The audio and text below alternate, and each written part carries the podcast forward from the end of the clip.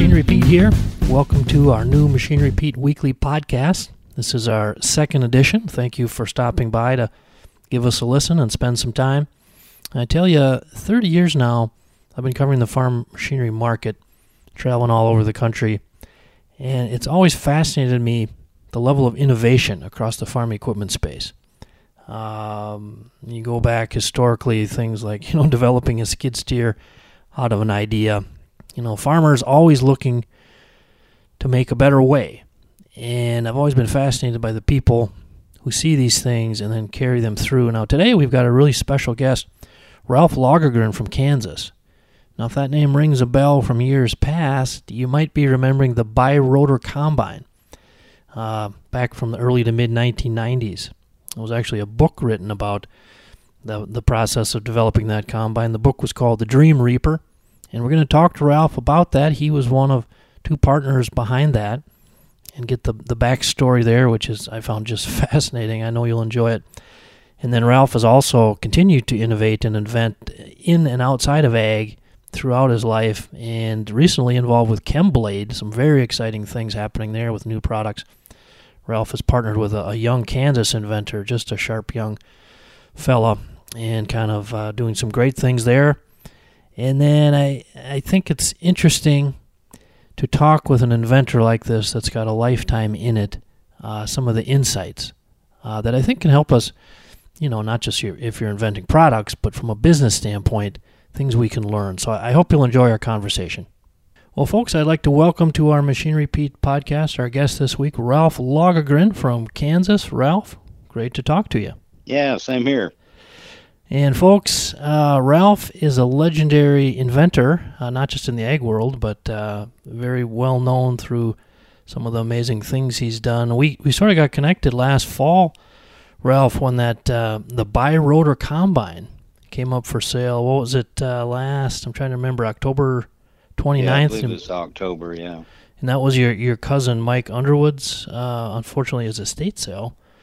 Yeah, Mark. Yeah, Mark Underwood. But you and Mark kind of developed that bi-rotor combine back. Was it the early '90s? Is that the timeline on that, Ralph? Yeah, we finished up, uh, you know, kind of the late '90s, um, and it's just one of those crazy things. Um, I I was in corporate life. I was in Dallas. I grew up in Kansas, and when we were growing up, when we were both 12, my mom uh, was a great teacher, and she said, "Mark's just not very smart." And I go, uh, "Mom, Mark's a genius," and I just had that ultimate belief in him, watching him do things with his hands. And so just one day I got crazy and called home to Kansas, said, Hey, I'm coming home in two weeks. And I want to see drawings of your ID when I get home. And he said, The combine? And it'd been a couple years since we talked about it. And I said, Yeah, if you don't have drawings, don't talk to me and okay. got home and he had them. I sold my house, sold everything, went home to Kansas to build a combine. Wow. Now what what corporate uh, what part of the corporate world were you working in, Ralph? Well, I've been asked several times. Most people say, "Are you, are you an engineer?" And I say, "No, marketing." Uh, and they said, "Well, what's your work background?" And I said, "Well, I was in AC Nielsen. I worked marketing research. Mm, sure. I was a food broker, and then I worked for Johnson Johnson. I said it's kind of prerequisite for building sure. combines. and, exactly. And, and, everybody just, but you know, I had to understand market research, uh, food brokering. I learned to wheel and deal, and corporate structure. I learned. Uh, they gave me a lot of structure to go with my Maverick ways, and also I could never have made deals that I've made uh, without understanding how corporations work. So sure. I really did need all that background. Mm.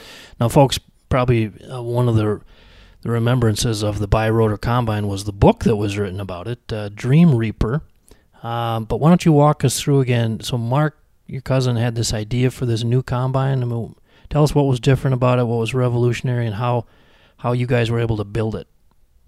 Well, just kind of the, the short story on it. Um, it was more like a, a, a rotor, um, but we were turning the concave along with the uh, rotor instead of being stationary. And I, I, don't think we really knew why it worked, uh, but we end up finding out that one tenth the speed say if you're running 600 on your rotor, you'd run 60 on your cage going around it. And we found out we could really get the grain out fast and have unbelievable separation. So we were able to shorten the rotor up to four foot, and that allowed us to slide everything forward and make a compact machine. We got rid of about 50% of the moving parts because uh, we could combine systems. And so that was pretty much the premise. And then we found out that we didn't have to adjust between say corn and wheat, we all we had to do is speed up or slow down the rotor. Hmm. Uh, we didn't have to change the concaves or change the the distance settings. And so it, it was pretty revolutionary. Okay.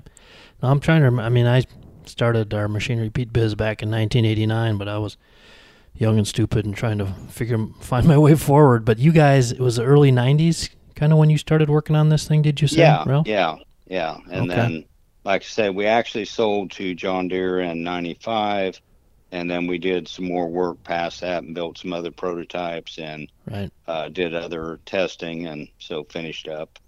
Now the selling to John Deere that, that must have been quite a process. Um, yeah, it, it was, and, and that's why, like I said, is one of those things that I don't think anybody could believe what it takes to go through something oh, like that. But can't imagine. But you know, the this the kind of the crazy thing is, I've even you know several years later, I've had people say, "So why'd you sell out?" Mm-hmm. And I'm just going, "Well, would you like to go set up a, a manufacturing plant and all the distributors and?" Right. You know, and, and that kind of leads into I have a lot of inventors uh, ask me questions and one thing that I always tell them up front is I said, you know, uh, you got to think where you're going. And from the beginning on that, I figured that we would end up having, you know, to license to a company.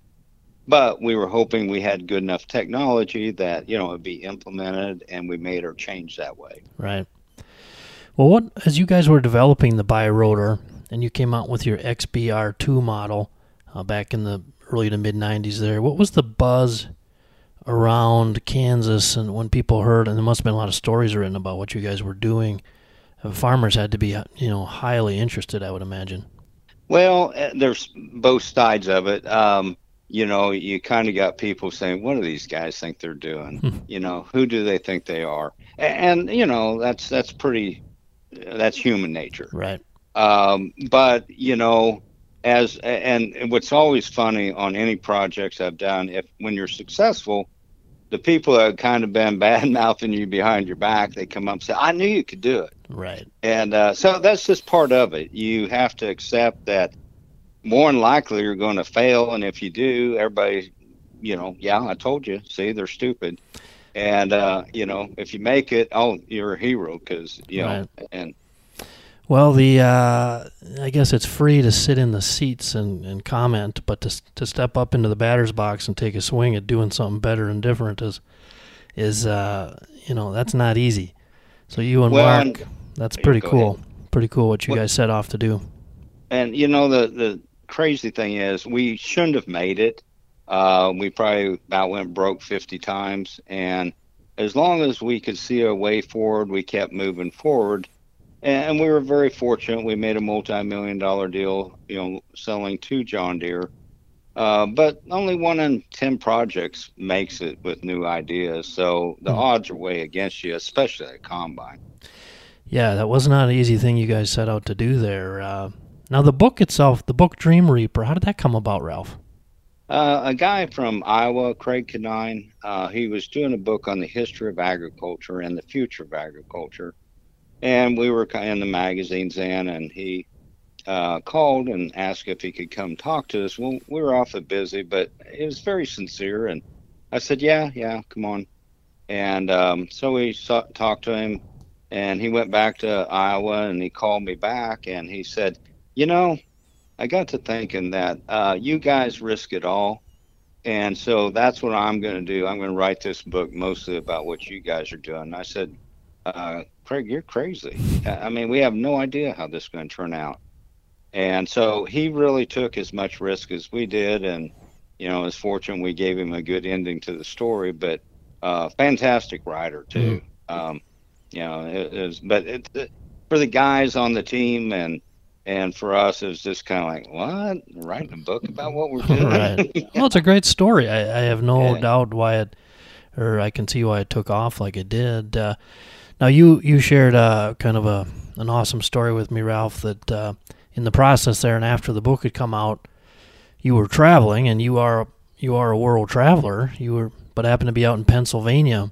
Why don't Why don't you uh, tell tell that story? Yeah, we had sold it to John Deere, and um, I was going down a back road to get Gettysburg. I'd always wanted to get there, and, I saw CTS, um, you know, picking corn. I thought, well, why are they using that? So I pulled in, and in this pretty obscure area of Pennsylvania, and and I asked the guy why he was doing that, and he said, well, we run real high moisture corn. I said, you mind if I ride with you, see what you're doing, and and he made some pretty cool modifications, and I said, Well, I really appreciate you showing me that. That's pretty interesting. I said, Well, I better get headed on. And he stopped and he said, Hey, uh, where are you from? I said, I'm from Kansas. He said, Oh my gosh, do you, you know those guys that sold the combine to John Deere? And I said, uh, Yeah, we did. He said, Are you Ralph or Mark? And I just sat there dumbfounded.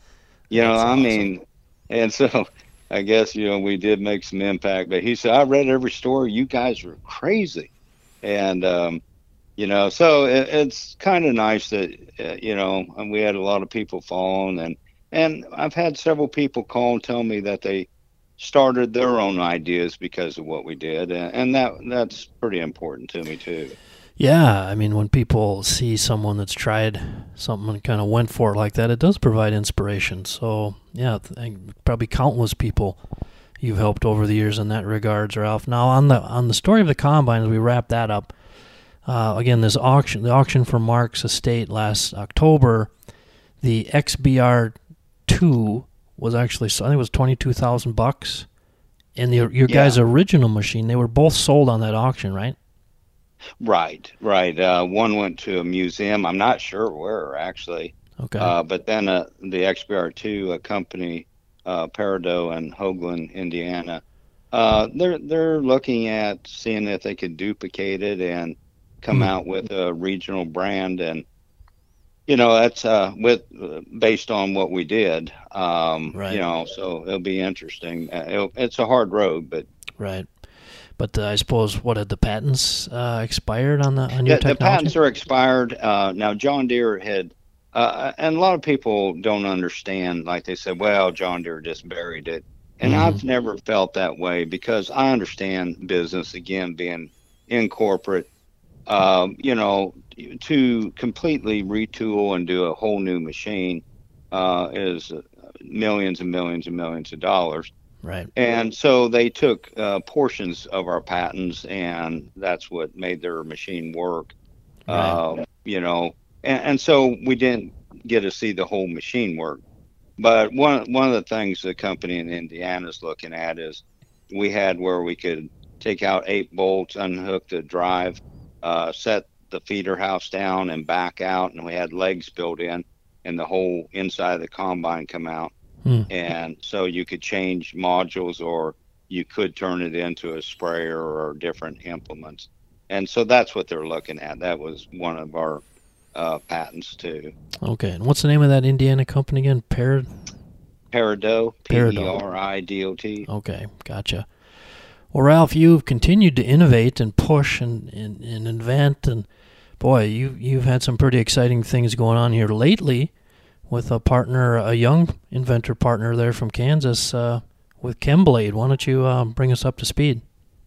yeah it's one of those deals that you know i've done different types of projects and i actually hadn't done any ag uh, in a long time and when you're doing projects what's really hard is you know you're going to have successes and failures and you have to be used to that uh, and one thing i try to tell people now is i said think about you're probably going to get to work on maybe most people work on maybe five projects in their lifetime and so you have to pick pretty you know uh, close to what you're liking uh, how you can think it can be successful, that sort of thing.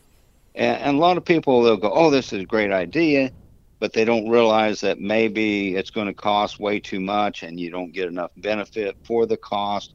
there's a lot of analysis have to go into that when you're deciding. Sure.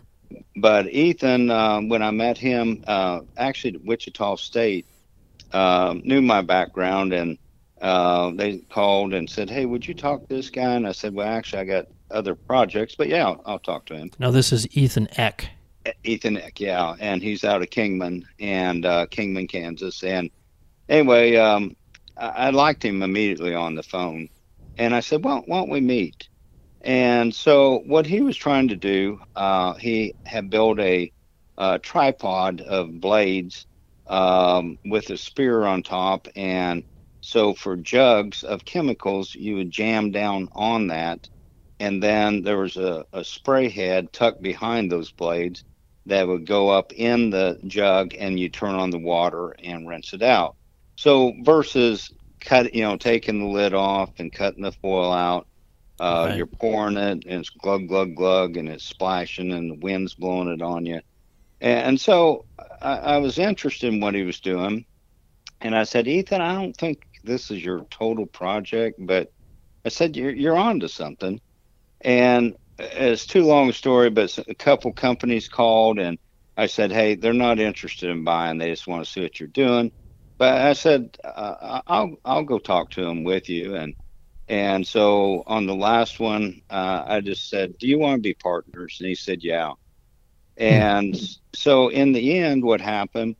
Uh, we started focusing, and uh, actually, by an accident, uh, when we were uh, testing on the jugs, uh, he kind of hit off to the side, and it cut up the side of the jug.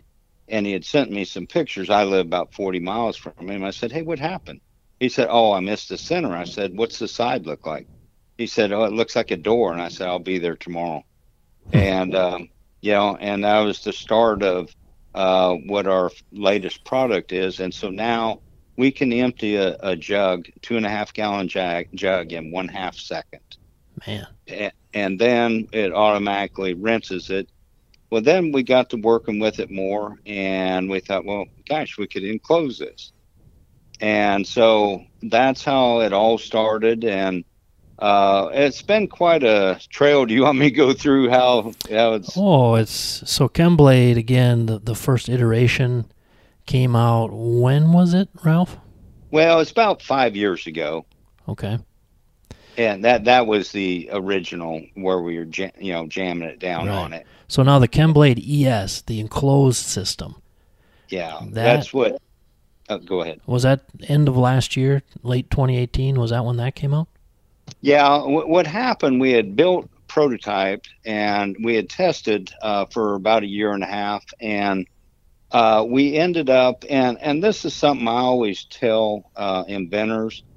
I said, and with Ethan, I said, Ethan, you don't want to manufacture. I said, now some people that's what they want to do. I said, but you have to decide up front: are you going to manufacture it or are you going to license it to somebody? Right. and you know it's a whole different way of going about it and so we ended up uh, we licensed it to Hagie, uh, you know the Sure. big spray company and and a great company and um, and so we were working with them to finalize design for manufacturing and a week later though after we signed the deal John Deere bought Hagie Hmm.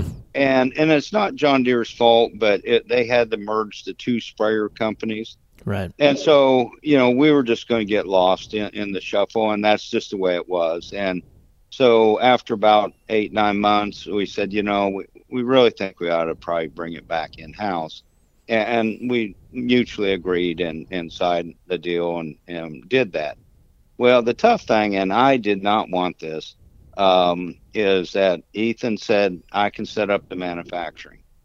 And I tell you, Ethan's background is automotive and um, welding, and uh, he's doing things that I, I've seen engineers that can't even come close to doing. Well, you've sent me pictures of what he is, the the space there and what you're doing, and boy, you're right. It looks awfully impressive.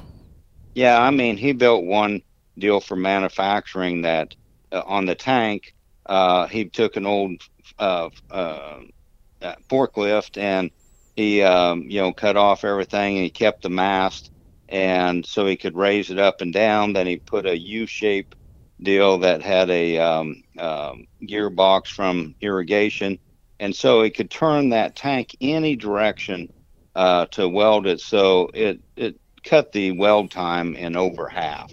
Hmm. And so it's just stuff like that. And so we continue to move forward and uh, build a complete new unit uh, that had all the features that everybody was asking for. And also, people kept asking, uh, say, well, what about partial jugs? And so developed a system called the Caddy, which uh, is also enclosed, but it, it allows you to do partial jugs and so then we are preparing to go, um, you know, out to market full, you know, and really go after it. Right. And but the thing is, uh, we were going to have to go regional. Um, you know, it's going to it was going to take more training and not just something we could throw out to our dealers. We we had set up 80 dealers across the country, hmm. But that was more for the the simpler system, and sure. Uh, so we knew we were going to have to go that way. And so then sometimes you have to have luck come your way. And we all hate to say that we're lucky, but it's just part of inventing and doing business. And uh, we were in California at a show, and Ethan started talking to one of the owners uh, of Surefire. And Surefire makes a bulk loading system, and right. it's an automated system uh, that's also enclosed, but it's taking the big totes or 265 gallons and draws out of that and loads them. Well, we thought, you know, and they're in northwest uh, west Kansas. We thought we ought to go talk to them and maybe we could work together with them. And so we went up and I did ask ask them. We were sitting in the boardroom and I said, when you guys were selling to aerial uh, sprayers, I said, did you have much luck? And they said, no. I said, because they do more jugs and they said, yeah. And I said, you know, you ought to own both the systems and have them under one roof. Mm-hmm. And they said, we would actually be interested. And, and they weren't planning on it. We weren't planning on it. And then we started looking at all the possibilities, did some testing with them, and uh, we end up licensing it to them. And they have a national sales force. Right and so it, I, I, I told them, I said, I didn't want Ethan to manufacture. And I said, but the beauty of that is now it's ready to go to market and it's set up for manufacturing. So they're going to start selling it next month. Wow, that's exciting. And, and so, yeah, and, and what's really exciting to us is when you're trying to make a change out there, in the spray industry, you know, it came on strong about 15 years ago. Mm-hmm. You know, before you didn't see it that much, and now you know every large operation has a sprayer. But number one, uh, and Ethan, the reason he got into this, his brother had a uh, custom spray uh, company, and hmm. Ethan was the one loading the jugs, and he didn't like it. okay. He didn't like having chemicals on his pants and everything, and and he was wearing the gloves and the everything, but you still, it's just a mess, and right. He knew and, that, and slow. He knew there had to be a better way. A better way, and then you're supposed to triple rinse, which if people haven't heard, you put about half you fill it half full and then you put the lid back on you got to shake it several different ways right. dump it and do that three times and then it's ready to be recycled well that takes a tremendous amount of time. Mm-hmm. and so you know what ended up happening is now ethan designed and our es is automated where you set the jug in. It's got an air ram. You shut the lid. It opens it rinses it. Then the lid pops back open. Uh, like I said, we can empty it in half second and rinse it. Uh, a bag, a 50 pound bag, we can put in there and it'll empty it in about one, about the maximum times two seconds.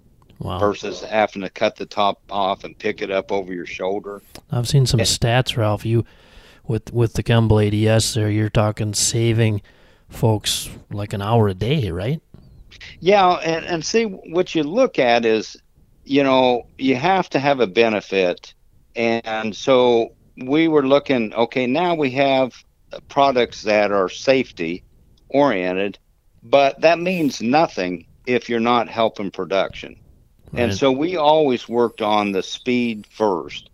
And so what ends up happening, if you got a sprayer and they got a 120 foot boom and they're running, you know, 12 miles an hour across the field, that that's a half million dollar machine that's worth a lot of money.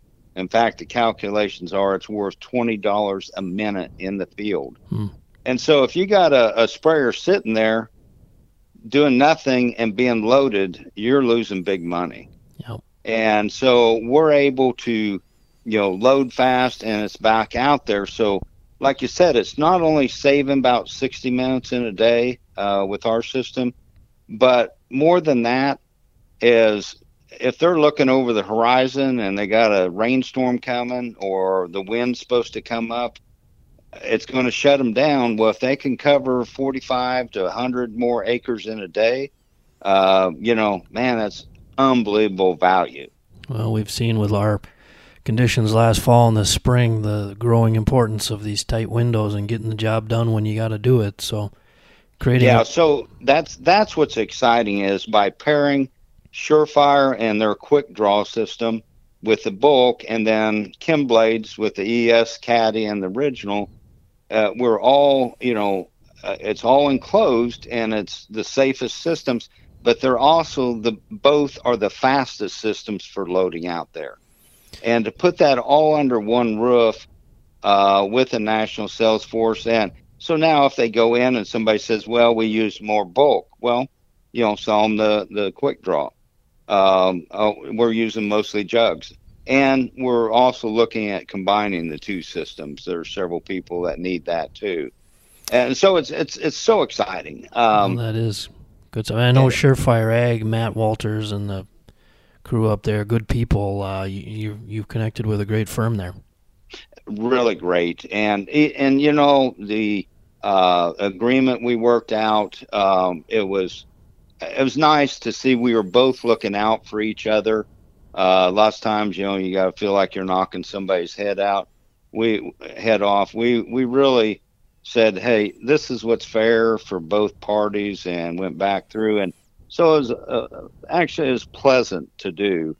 Um, and what excites me again is we have a, cha- a chance with that company having all that under one roof that people will come to them for their answers uh, to be more successful out spraying because today they really can't go any faster and the booms are getting about as wide as they can and so you're, you're kind of stuck and the, the number one best way to improve your efficiency is to load faster hmm. and with all our, our systems we're also making it so the operator's not exposed and are totally safe and not exposed to chemicals. Right. Well, now, Ralph, I'm, I'm interested here. You you talked about Ethan, a young man there you're partnered with, developed ChemBlade. Uh, and what is Ethan now? 27, 28 years old? Age 28.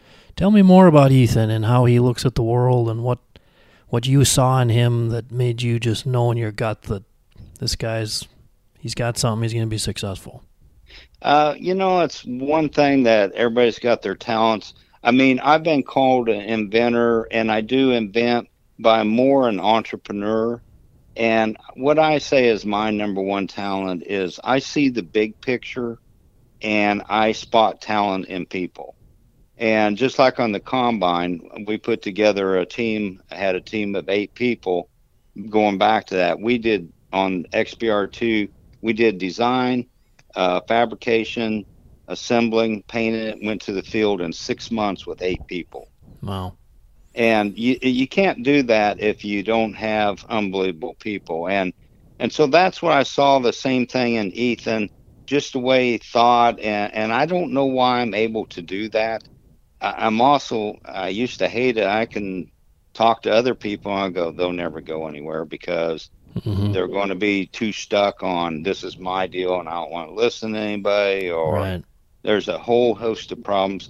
And when we started out, Ethan would, when we became partners, he said, I, I would say something. He'd go, Why would you do that? And now today he goes, Ah, I see where you're headed. Mm-hmm. And so I think we both learned from each other. Um, and, and, that's another thing for inventors to know um, is I couldn't have done this project without Ethan and vice versa. And you almost always have to have complementing talents. Um, and so he, he's just unbelievable at what he can do. And he has the work ethic. Um, I mean, uh, he's had to put in the 12 to 16 hour days and he's done it. Done it with and, a smile, huh? Yeah, and, and it gets hard. And, um, you know, and that's why, um, you know, with manufacturing, and then we were looking at, you know, now going into the marketing phase. And I knew he would eventually get bored with manufacturing. And um, so this is a beautiful deal because uh, Ethan's going to manufacture just uh, some components for Surefire, uh, but they're going to do everything else. And so then he'll have more time to start looking at a new project. And if he has one that, and we've talked about one, uh, if it's what I like, I'll end up working with him again on a project. Keep innovating, and, huh? Yeah, he's he's been one of the best partners I've had, and, and I've been fortunate. I've had some really good partners, but we just really work well together, and uh, like I say, really complement each other. Um, but and, and like I said, number one though is Ethan's not one of these people that goes, "Oh no, no, this is the only way it can be done." He listens, he evaluates, he thinks clear through it.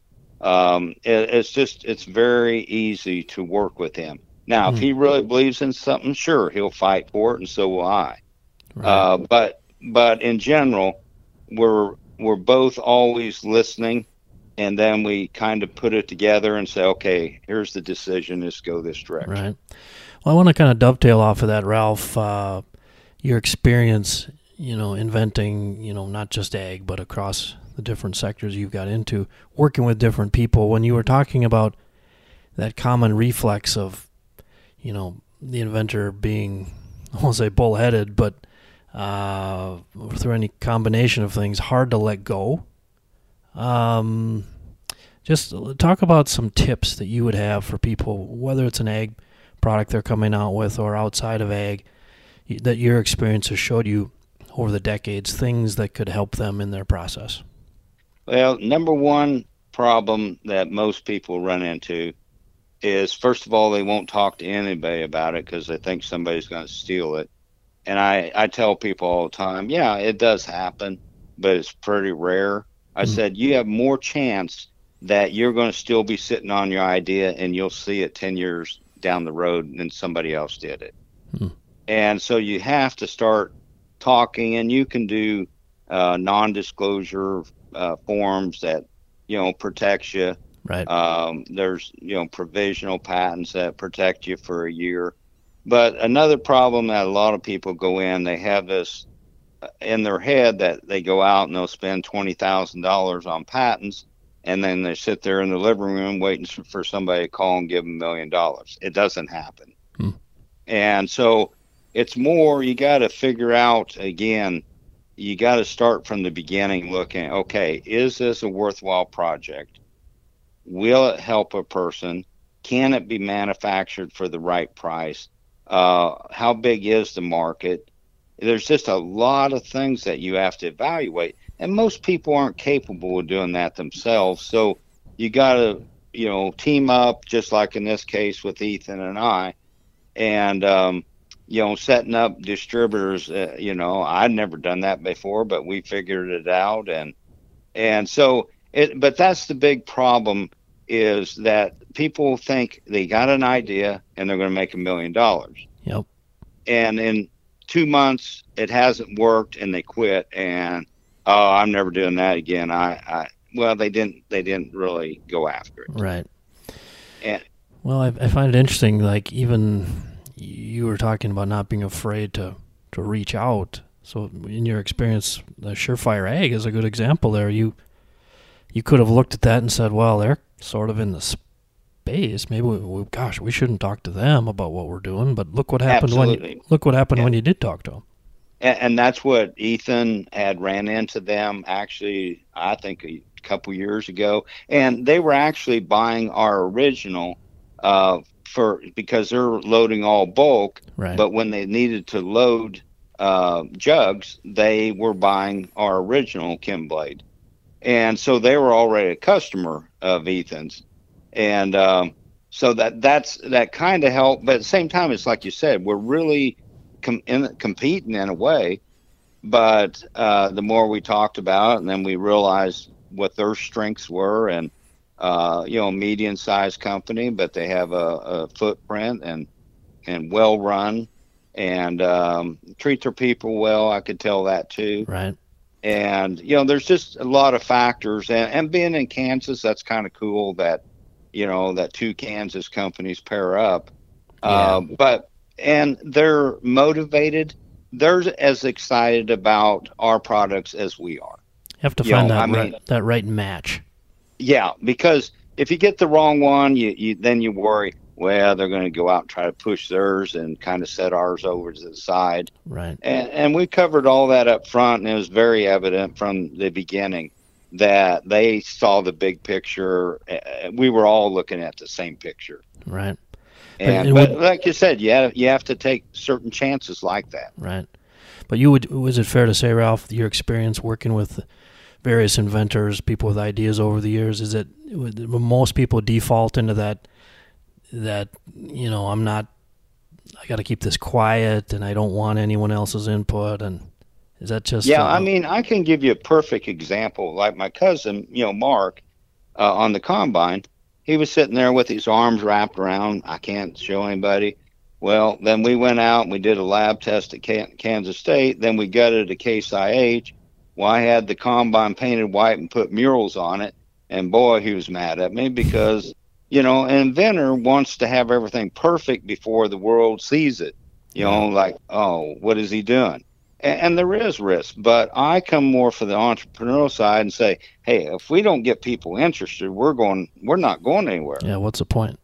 and so you know you could hear them on the two way what's that white combine behind the jones barn?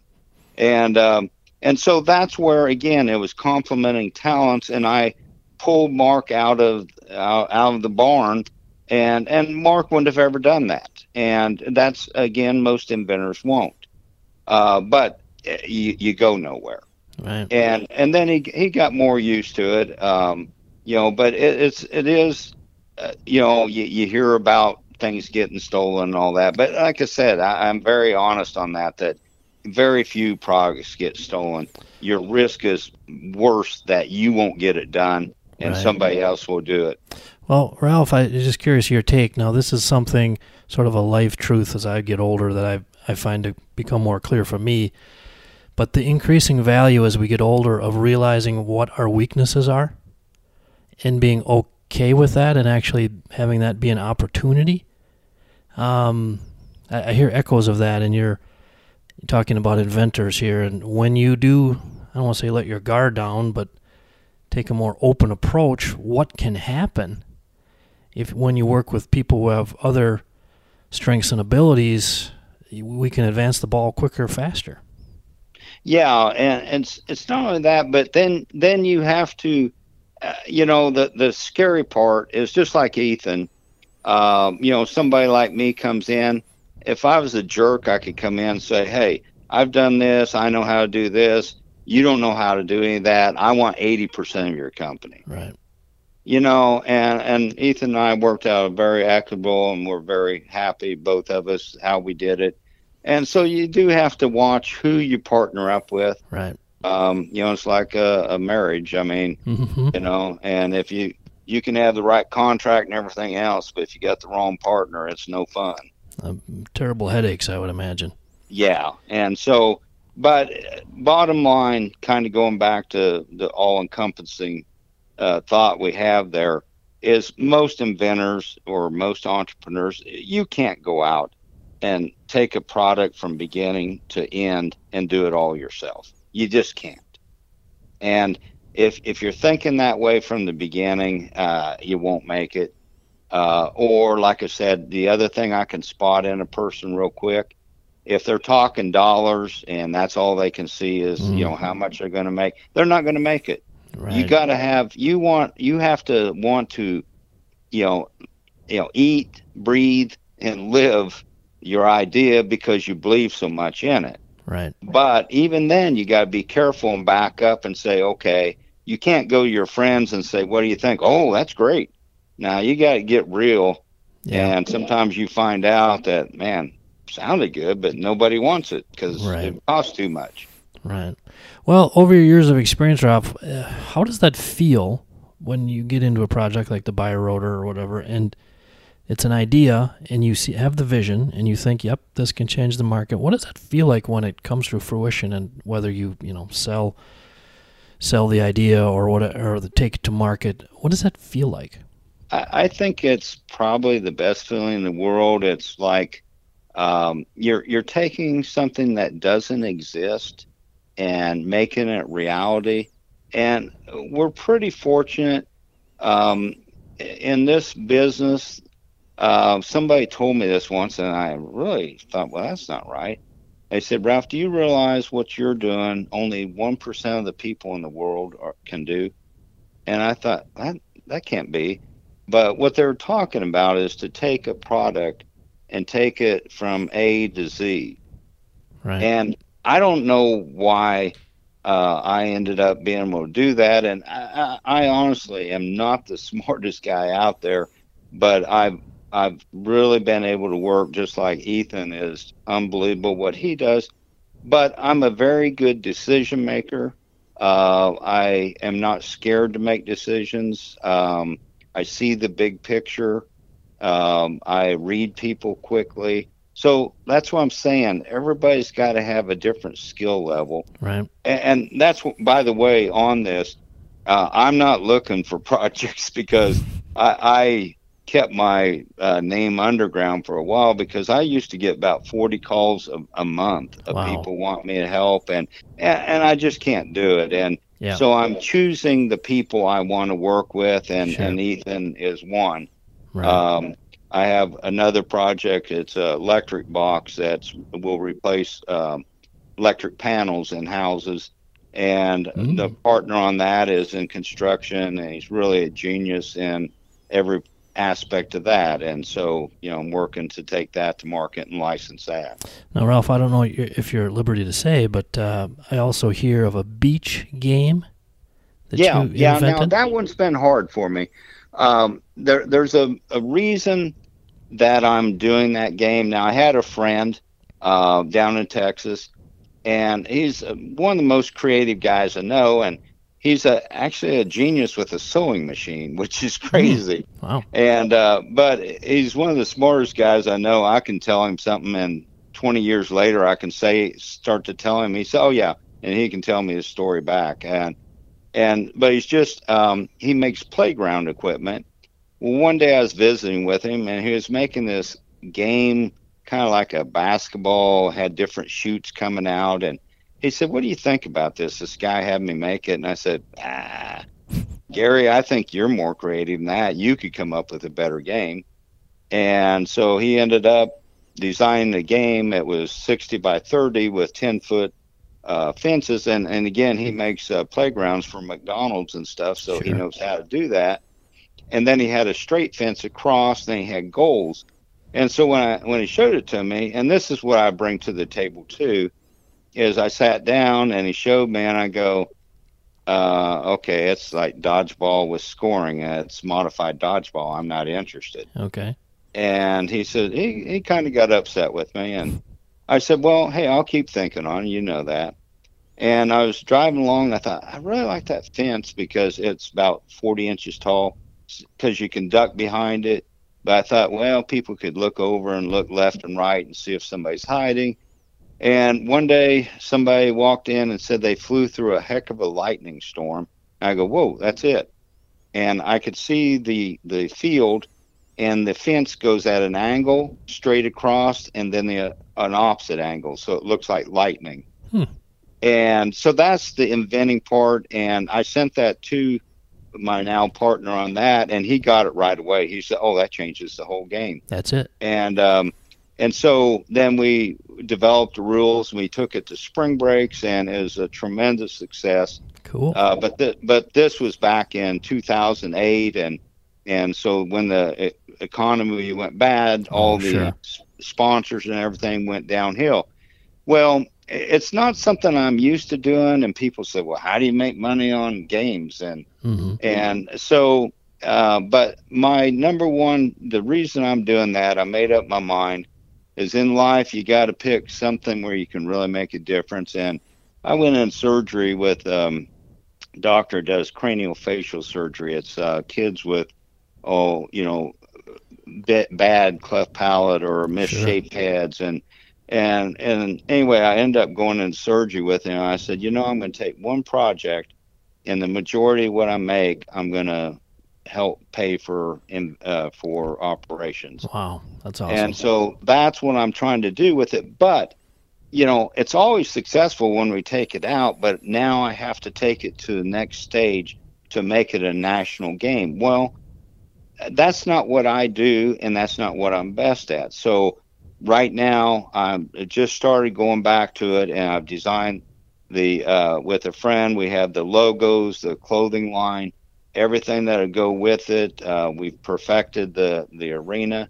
Uh, so now I will look at licensing and get it to TV and then league play and pro teams and you know and, and I'm going to have to have some luck come my way and find the right uh, you know company that will do that.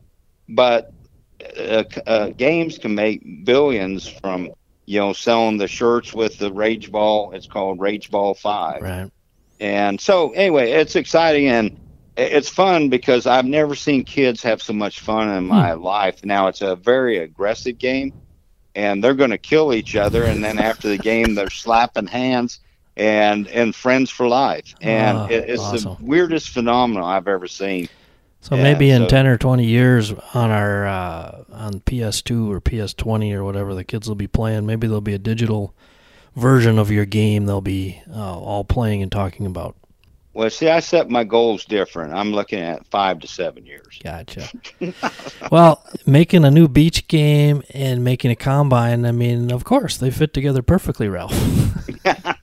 well, and I have had people who said, "Why? Uh, that's crazy. You're all over the board." I said, "Look, it's all the same." Uh, I said, "Yes, you have to learn the different industries, but it's still a matter of figuring out does this solve a problem? Uh, how do you perfect it? How do you build prototypes? Uh, you know, how do you take it to market?" And you know, so it is different, but to me, it's all the same. Right.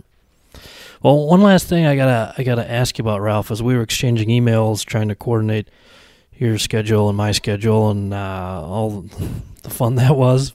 I, I thank you for your patience, but uh, you are really into travel. In fact, you you told me you've just recently visited the 50th state, so you've been to every state in the country. Yeah, and that's one thing that's been nice about what I get to do is now, you know, it can go both ways. Like I said, I've had successes and failures, but I've always set my goals on companies and personal life the same. And travel's my number one thing. So I just I will sit down and go, okay, uh, yeah, next year I'm going to Machu Picchu in Peru Okay. and see the Inca ruins. Well, I told my son that, and he says, "You're not going without me."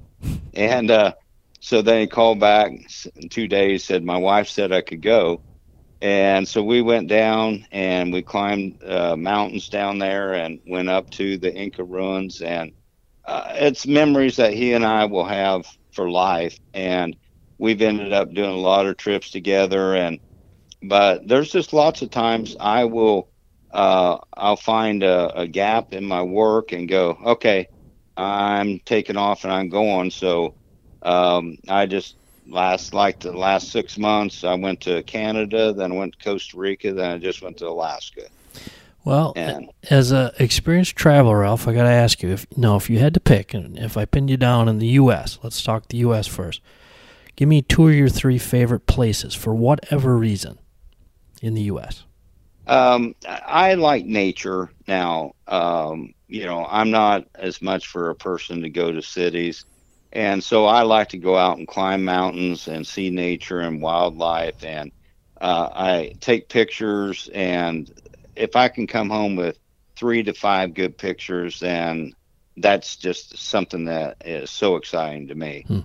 And uh, so, uh, uh, probably the top three places. Um, oh, uh, one that surprised me is Acadia in Maine. Uh, beautiful, beautiful place. Um, uh, you know, it's way up in the corner there Right. but uh, lots of hiking trails, beautiful scenery. Um, the Pacific's about as blue as it can be. Hmm. Uh, one of my favorite for scenery was um, Glacier National Park in northern Montana. Okay. Uh, every picture I took there, I swear, was a postcard. Hmm. Um, and then I've had really good luck to uh, or, or fun in Utah. There's several parks there, and I've you know hiked in Arches and Canyonland and Zion, and um, it, it's just it's a different world because it's all the red rock. Um, oh, I but got there's one. Go ahead. Well, you you finish your your story there, Ralph. Oh, at, one time I went by myself though, and and I didn't. I was in the back country. I didn't see anybody for two days, Hmm. and I kind of thought, eh, maybe I shouldn't be doing that. That's right up where that guy caught his hand with a boulder and had to cut off his Hmm. hand, and Ugh. and so now, just like when I went to Alaska, I had a friend meet me and up there, and we climbed some mountains up there, and uh, we did like some cool things. Uh, uh, we uh, caught a, a, a pilot and landed a plane. He landed a plane on uh, Denali Mountain Wow. and on a glacier, and uh, so that's what I, I just, you know, everybody's got to pick what they want in life, and that is just something that brings great pleasure to me. Inventing, working with people. Uh, I mean, like taking somebody like Ethan and making them successful, and then watching them grow from there. That's a huge high for me. Very cool. Uh, uh, uh, and then, like I said, from my personal level, uh, I just like Alaska. There, it's about four months that you can go up there, and I, it seemed like it always the timing didn't work, and I just said, eh, "This is it. I'm going this year." I'm going. And so I called my friend in Ohio, and I said, "You want to meet me there?" And yep, let's go. Do you ever find that uh, traveling to different places, unplugging and getting into different elements, do you does it ever bring you ideas? Absolutely. Um, you know, and I think it opens your mind. Uh, I see things, or or talking to somebody on a plane, or uh, in the airport.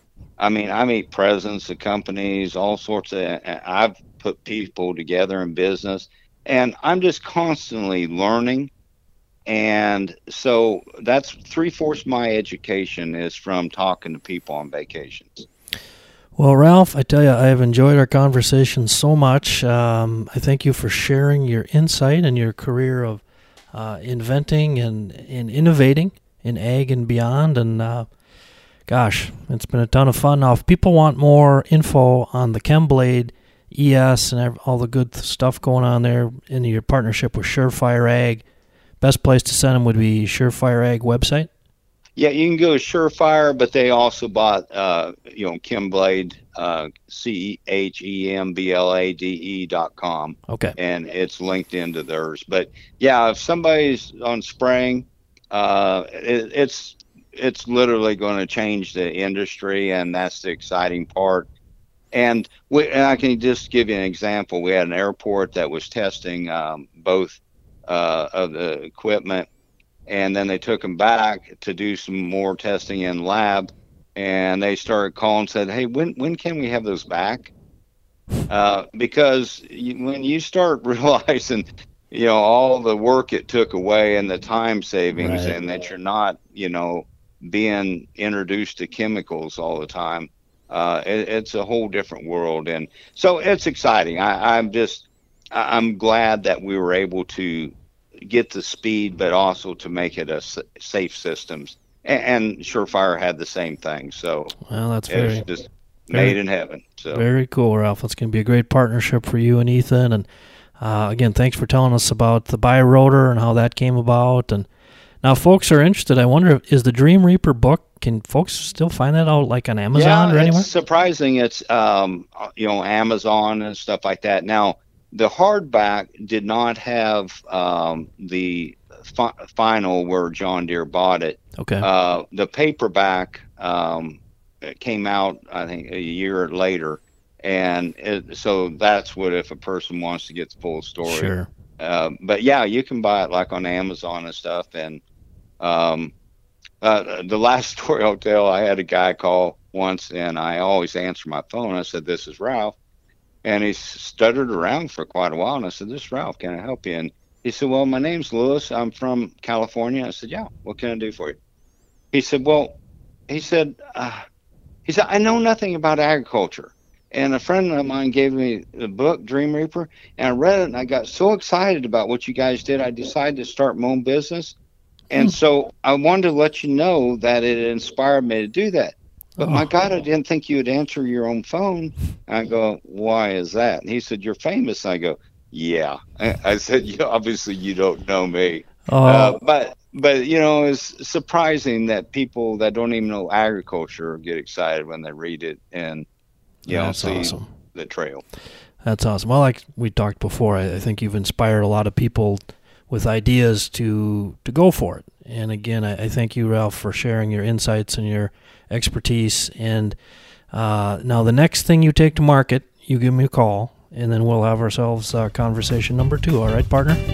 All right, sounds good. All right. Thanks again, Ralph.